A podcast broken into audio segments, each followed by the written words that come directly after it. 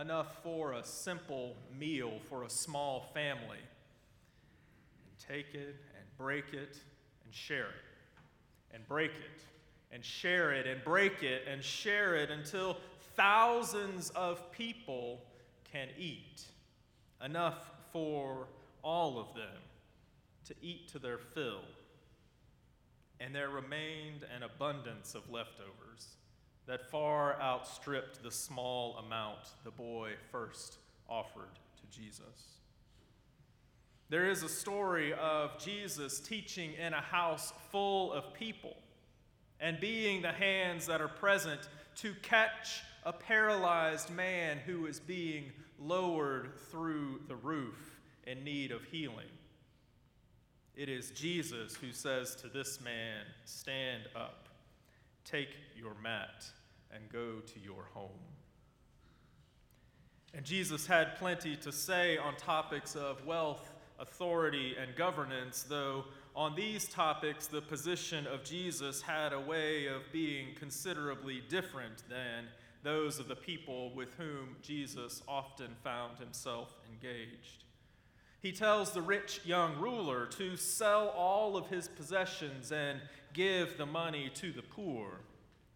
Jesus observes a widow putting in the offering plates two copper coins and commends her gift, one of sacrifice over the larger gifts born out of abundance. And another time, Jesus is recorded to have said, I have come that they might have life and have it abundantly. And of course, Jesus spends a lot of time trying to communicate the nature of his kingdom, the kingdom of heaven. And yet, here is the tempter in the wilderness dangling these temptations out to Jesus, presumably hoping, expecting that Jesus will jump at one of them and take hold. I guess I have always heard and read this story under the title of the section in every Bible I have ever owned The Temptation of Jesus. And since each week we pray as Jesus taught us to lead me not into temptation. I have just begun with the assumption that it was all bad, because temptation is bad, right?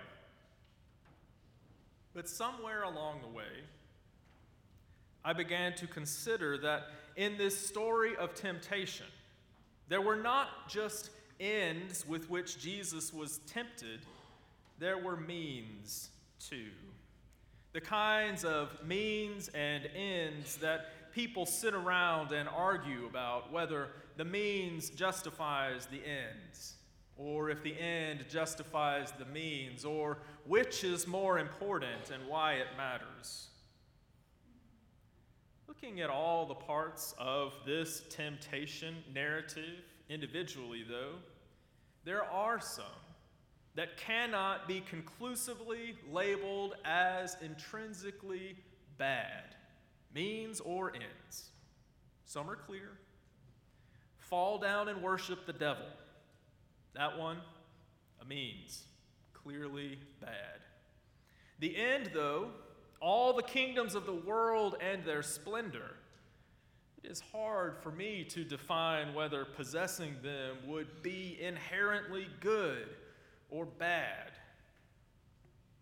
The first temptation. This is the one that causes the most confusion for me because temptations are bad. If you are the Son of God, command these stones to become loaves of bread. Jesus hasn't eaten anything for 40 days. What evil could come from turning stones to bread? Wasn't Jesus' first miracle something like this? In the Gospel of John, Jesus is at a wedding and he turns water into wine, and not because people are thirsty, because his mom asks him to.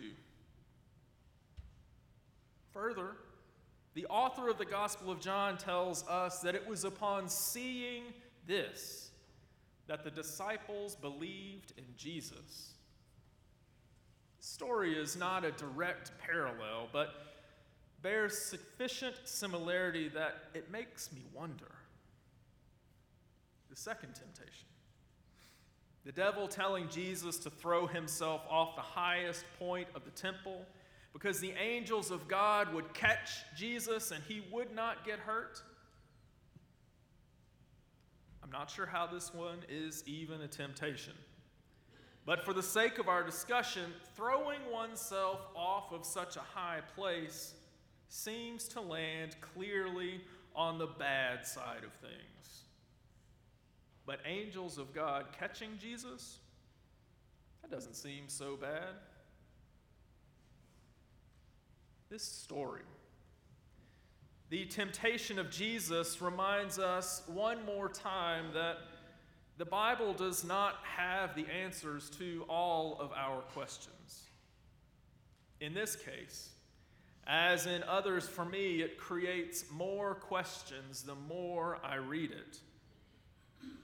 While I have a lot of questions, in this reading and others throughout the Bible, there are some things about which I am increasingly certain.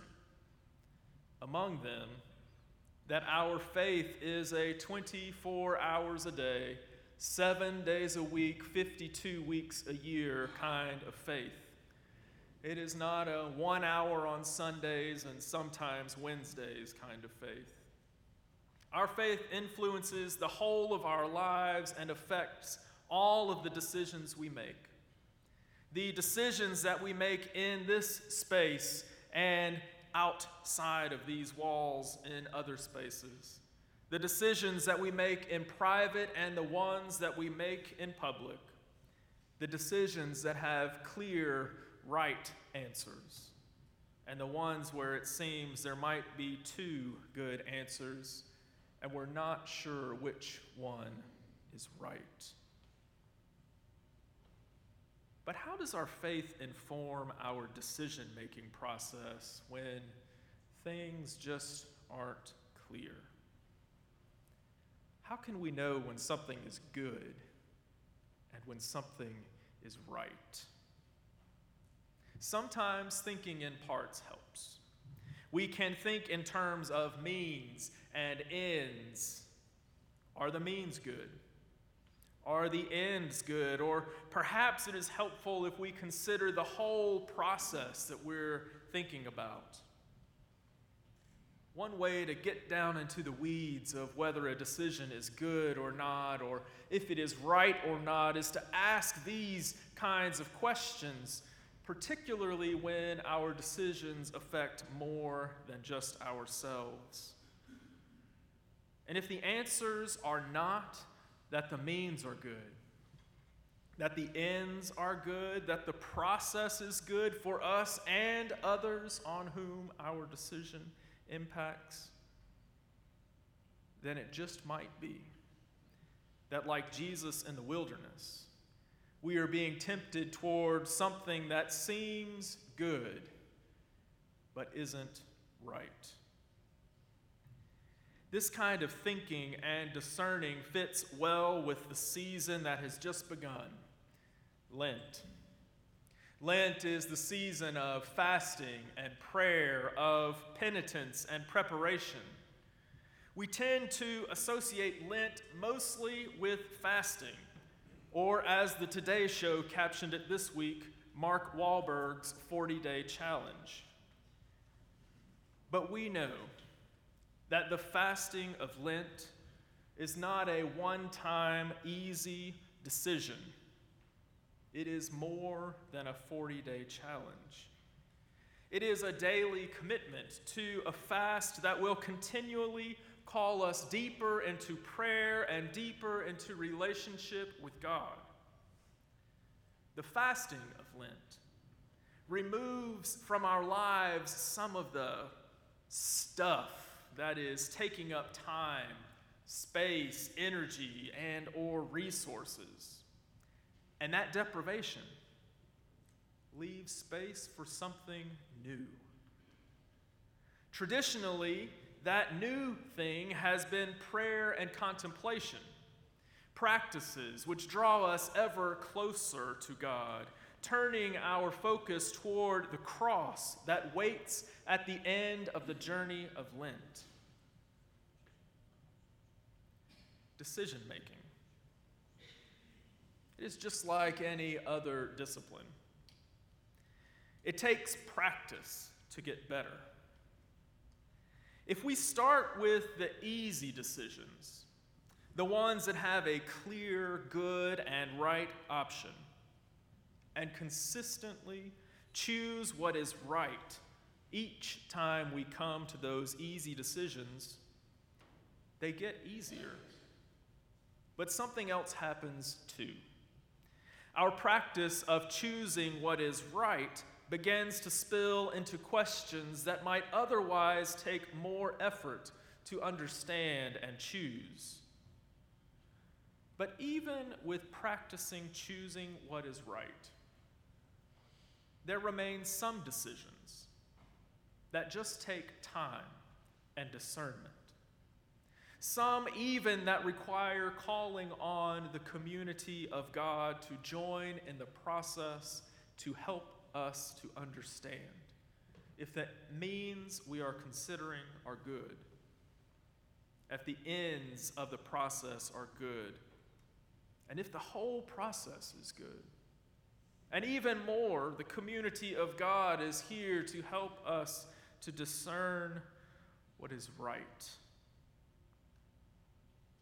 As we together enter this season of Lent, and as we choose fasts that will help us draw near to God as we journey toward the cross, let us also find healthy practices to fill the space left by our fasting. And as we journey deeper into Lent, all the while drawing near to God, let our decisions be marked by discernment that it might be ever more clear that we are leaning toward making decisions in which the ends are good, the means are good, the whole process is good, and even more than good, that we are striving toward making decisions that are right. Amen.